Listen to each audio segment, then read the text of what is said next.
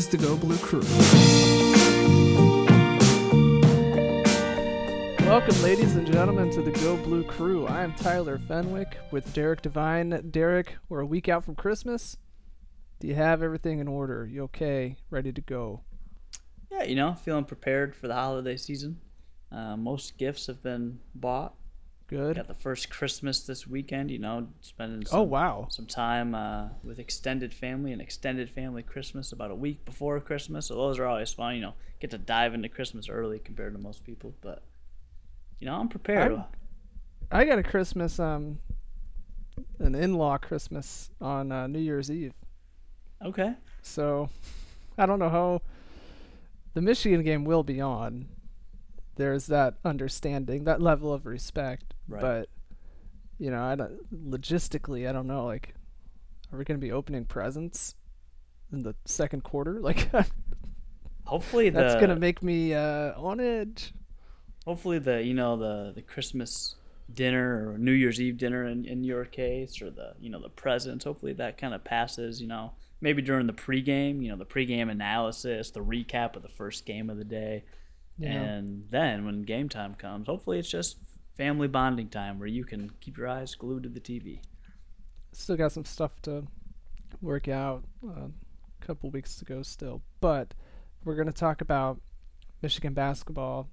Um, the success of football has made this slide farther and farther into the season than I think either of us anticipated, and definitely, I, I think this is the latest we've like actually c- basically pivoted to basketball, maybe in in years, right? I don't know how long we've been doing this in one form or another, but I think uh, at this point, like we are comfortably into basketball season, but not so much this year. Before we get into that, though, today was also National Signing Day, of course. This is uh, Wednesday, December 15th in the evening, so things are pretty much wrapped up. If you're interested, Derek, I can offer you some top level insider knowledge about what all of these uh, recruits who signed today are going to bring to the table if you're interested. I am very interested I I've been waiting for this all day Okay. Okay. Well, let's start uh, at the safety position. Okay. You got some absolute ball hawks out there. All of them, just ball hawks. It's like air traffic controllers out there. But they can all come down and play the run too. They are very physical. They can get in the trenches, compete with the big boys. It's really a sight to behold. Uh, the offensive linemen, they can move people, but they got to grow into their bodies, man. You know, we're talking about 17, 18 year olds at this point. They haven't gotten into that college nutrition program. They've got some room to grow. But if they can, look out. There's some big uglies up there who can who can move some people, no doubt. Running backs, I'll tell you, Derek, I'm looking at the board up and down. and and I see a bunch of guys with with an insane combination of uh, uh, speed and size. These are guys who can run through you, they can run around you, they can run over you if they want to. Hell, they can dig a toe and run under you. I don't know. These these guys are in, insane athletes. Okay. And then finally, um, I'll go I'll go with the with the quarterback position. I see a bunch of guys with with the little things you look for in a quarterback. You know, they they make the smart plays.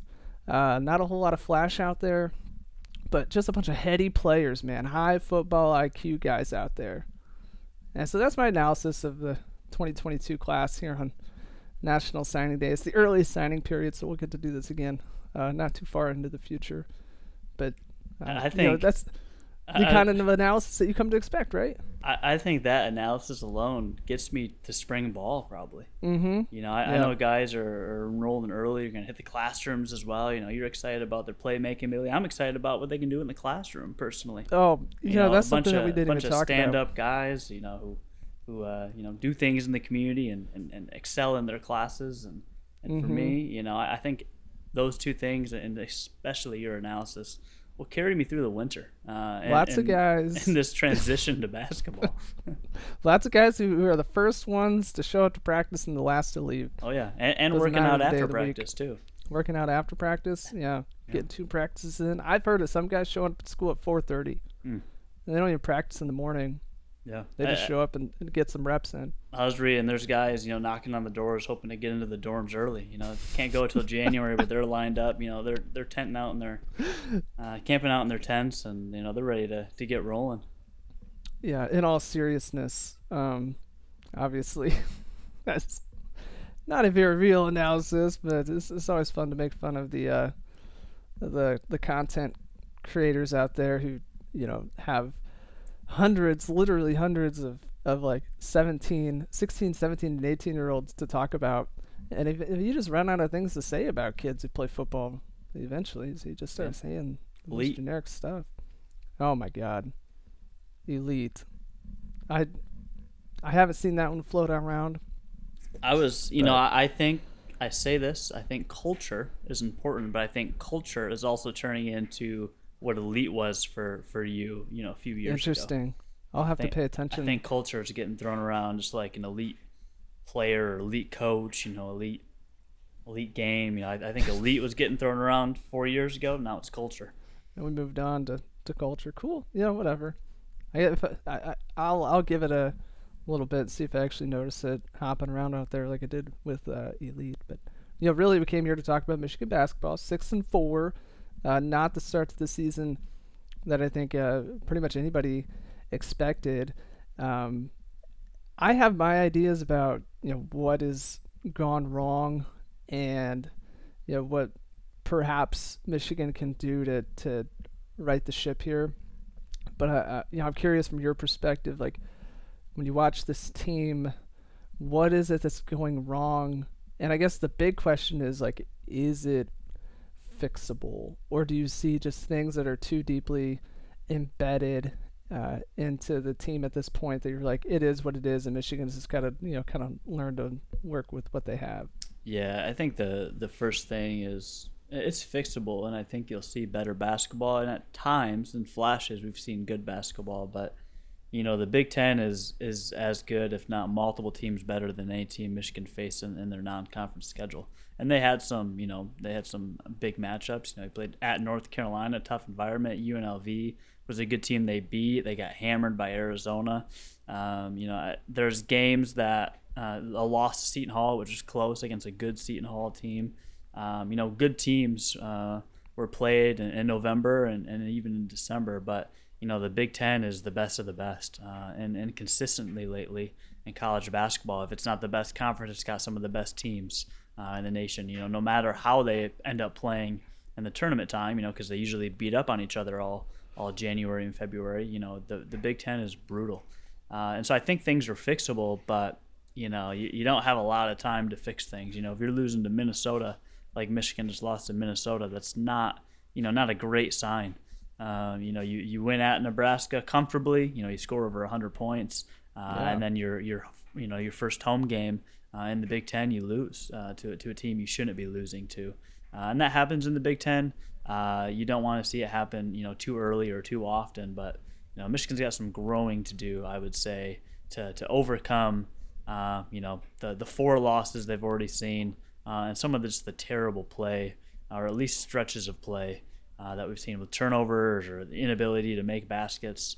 It's it's rough. You know, it feels like a, a different level of basketball compared to last year uh, with a team that's full of high level level players. So there's not not really a lot of uh, sense being made of what's happening. But hopefully, coming out of you know, uh, you had a game this weekend against Southern Utah, uh, another one next week, uh, and then two more next week: uh, Purdue, Fort Wayne, and Central Florida, UCF. But yeah, you know, those should be winnable games. Shouldn't be any problem. Michigan should come out of it uh, out of the year with nine wins, but you get right back into the thick of it early January, and a lot of question marks need to be answered uh, very quickly. when you look at the issues that Michigan has had, things like turnovers, generally generally looking uh, disorganized on offense and defense, uh, getting scattered. Some of the like I think about you know Seton Hall. I don't it, I don't remember a a Michigan possession that just looked like normal. Like everything, it just looked like moving a hundred miles an hour and you're constantly needing somebody to, to make a play.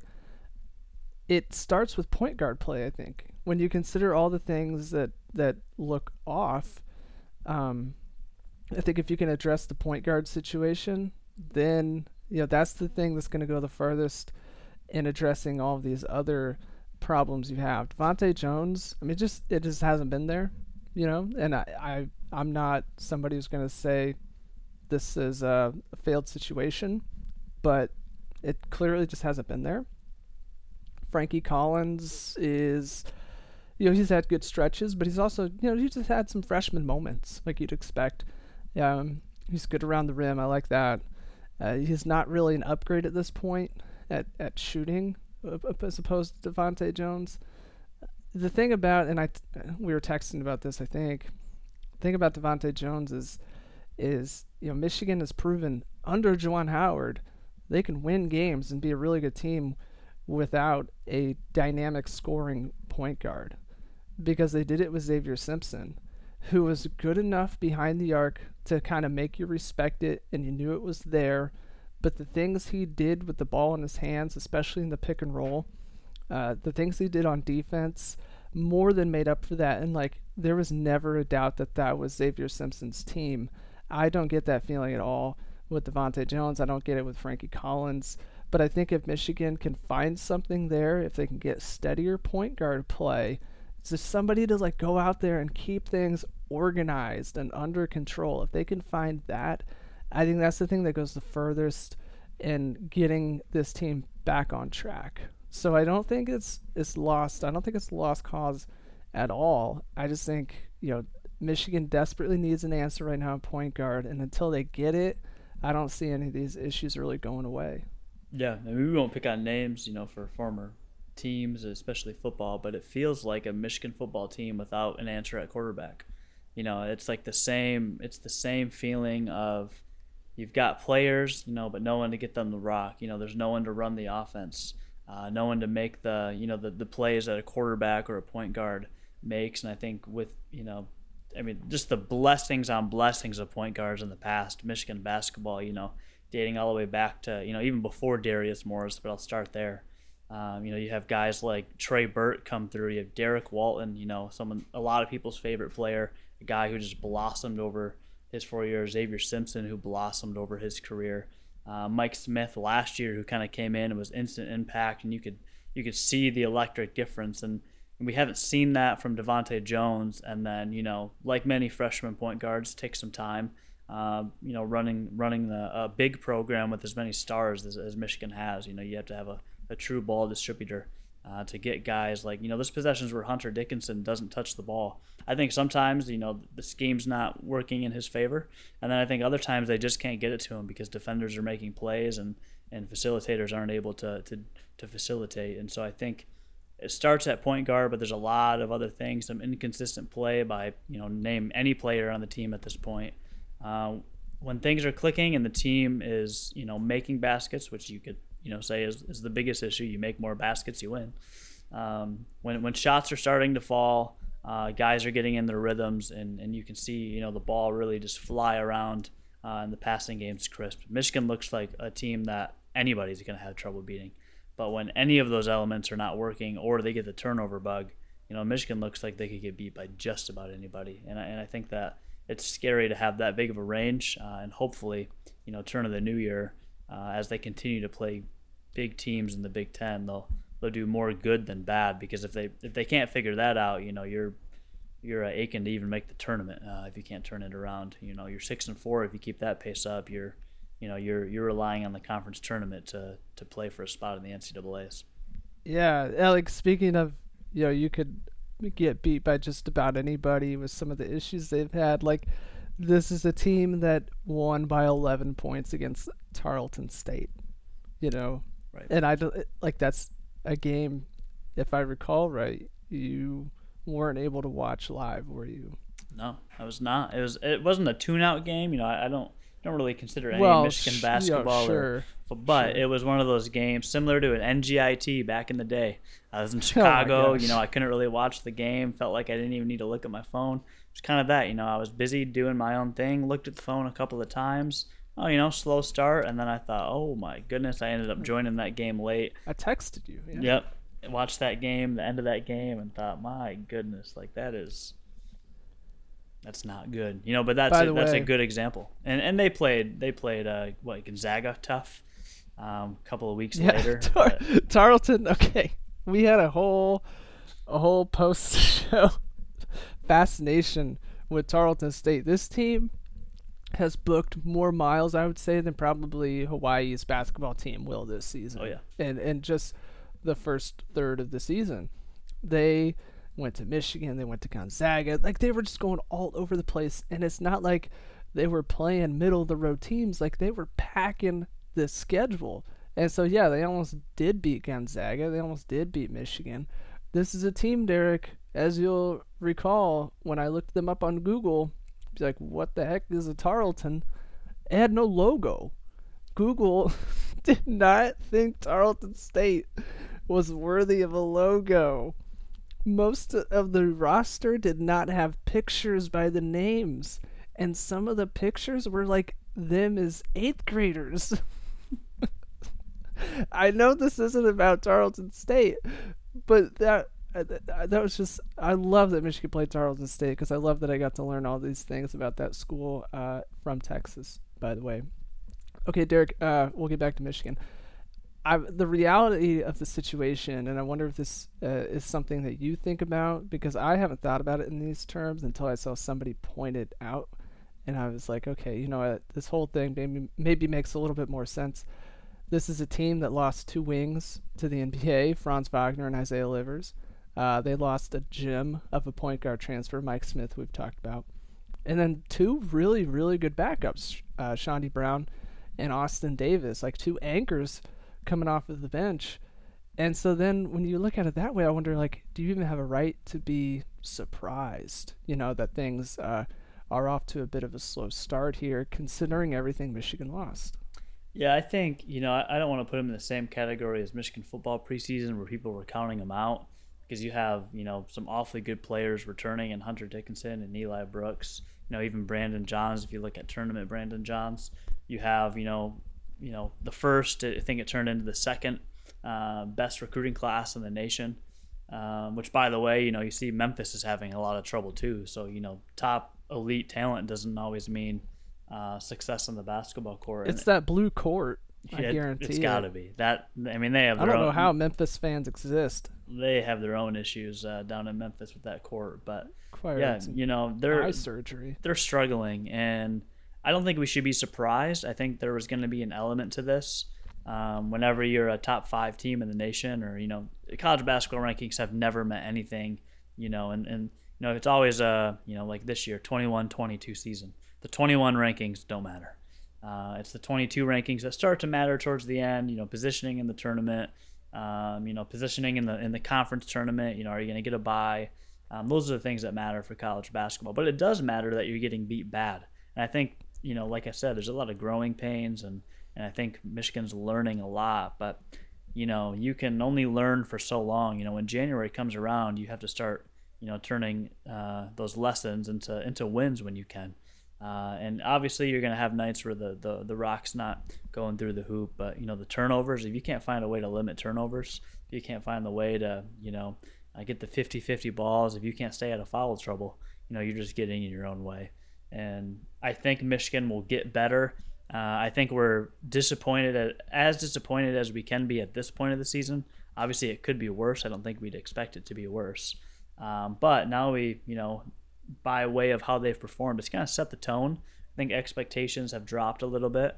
Um, so hopefully we'll be pleasantly surprised with maybe a tear they go on in January or February that can kind of give us some hope that you know this is a team that could do some damage in the NCAA tournament. Hey, the good news, no matter what, is I'm looking at the schedule, and Michigan uh, is going to go until January 11th that's a home game against Purdue, but they're going to go until January 11th without a later than 7 p.m. tip. So no more 10-15. You're ready to go to bed, just holding your eyes open, watching Michigan go down by 15 points, and you're like, God, this is hopeless. But I feel like I have to watch still. You're not going to have to do that until at least January 11th. Did that give you any kind of solace? Yeah, I think the problem is is you seem like you're doing that a lot after January 11th, and and if the season Uh, you are, yeah. if the season doesn't turn around, uh, I'm looking at you know some of these. Yeah, there's a you know there's a against Nebraska at home. You don't want to go to bed at 11:15 and Holy after crap, a loss to, to Nebraska, you know, at Penn State, 9 p.m. And that's not taking any way, anything away from teams that could win any game in the Big Ten, but still, you know, those are the games where you stay up extra late. You're like, wow, they went to State College and lost to Penn State by 20. That's what I said. And I got to go to work tomorrow. that's not that's not what I was looking forward to. I want to know why the game at Indiana on January 23rd, at least on the ESPN schedule, is the only to be determined tip. I see that on the. on What's the- going on in in Bloomington on that day? It's a Sunday. Are we waiting for you know the the CBS slot to open or something? Is that? Let's see. January 23rd might be playoff football. Got to be playoff football. Is it playoff oh football? my gosh. You know, I always forget about the NFL, so I don't know. Definitely But could. you know, twelve no, or three thirty, yeah, both I are, both early enough to you know have some recovery time, so that at Indiana game not go super well. Okay, yeah.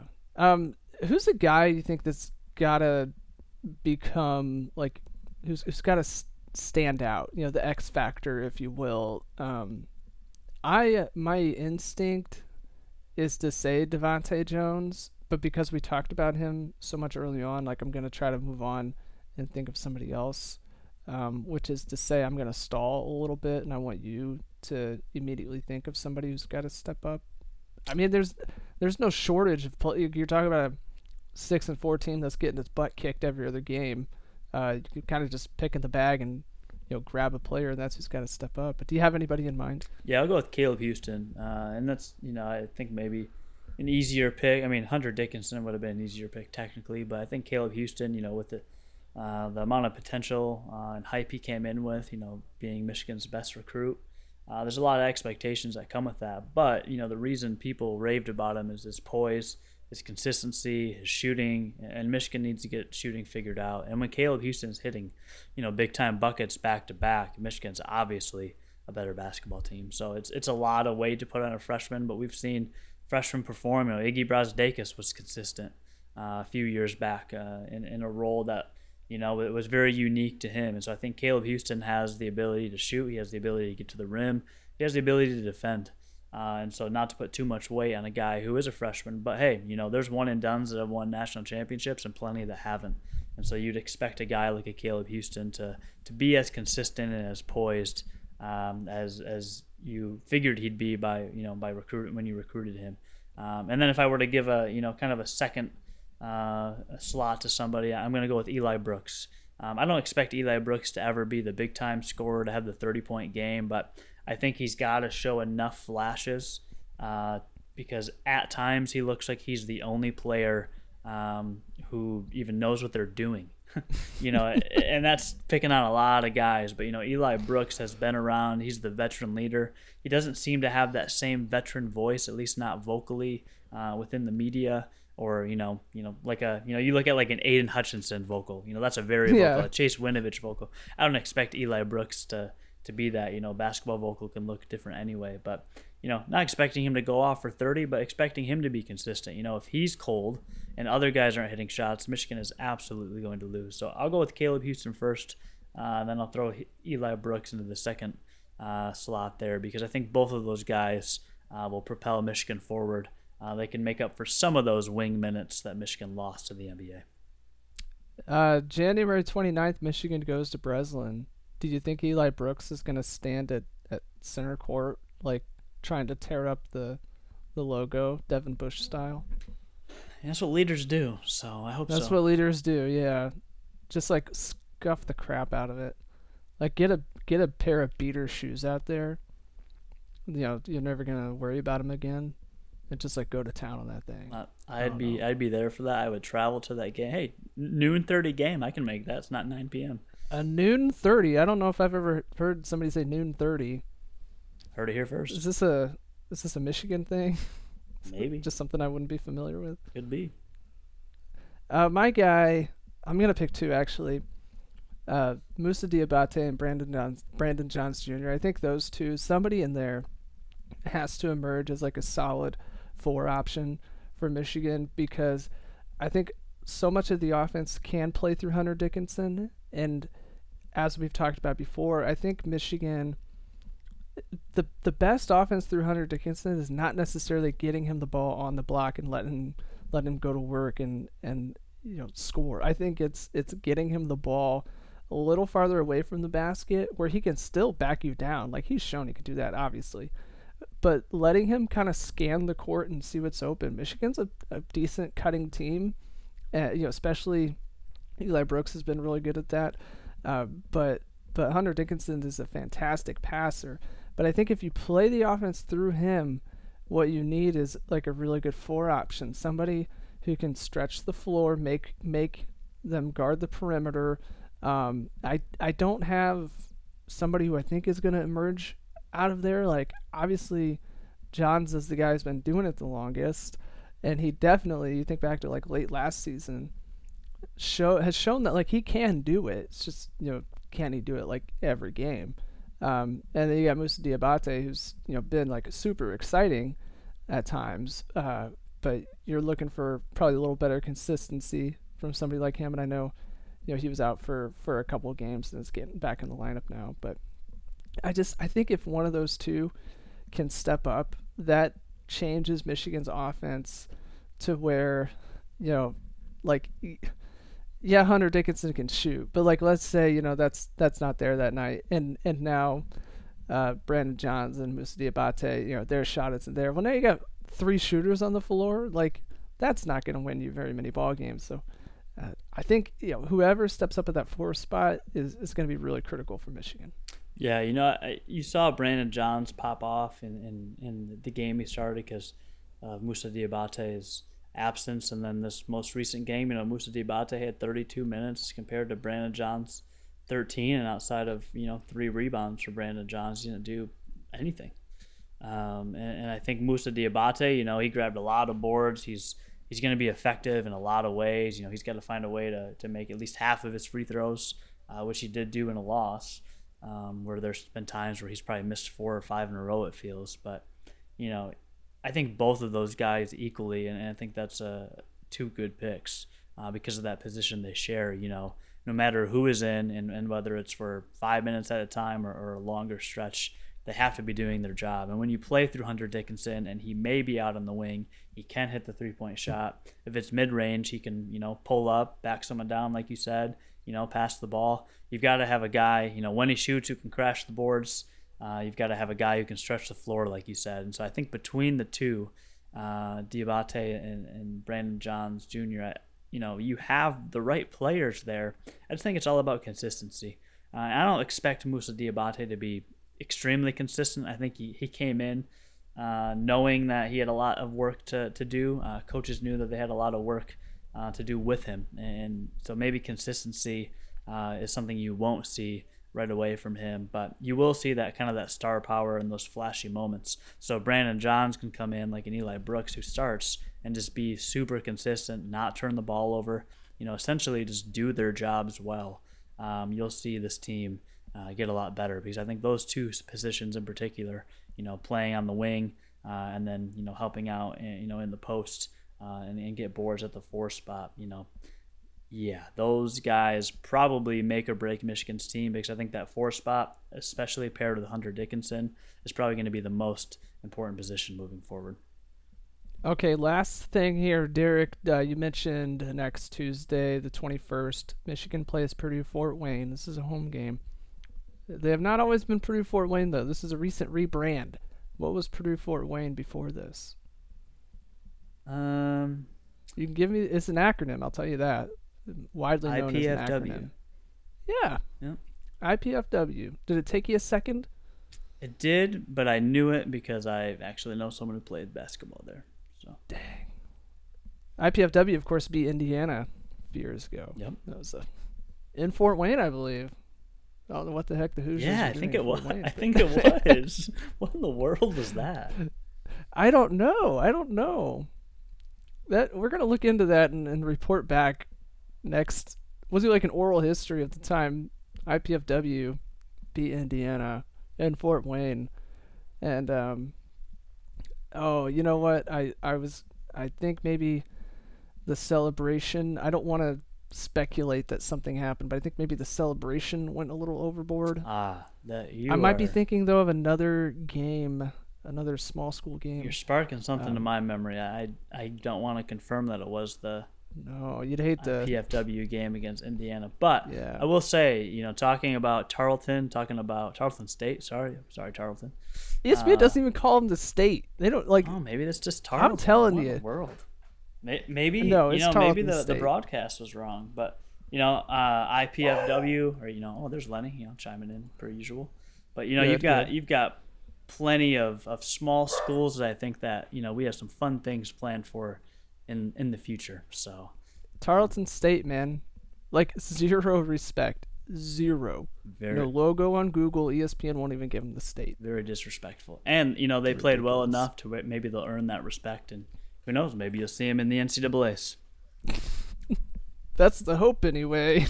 Tarleton State, the, the five guard lineup. That that'd be really really fun to watch. It'd be a story. We'll uh we'll get back to you to you next week. Uh, maybe I don't know. Talk football again. Talk. Keep talking basketball. Kind of depends on how the next uh, couple of games go. But either way, we'll see you again next week. So take care out there and go blue. Blue.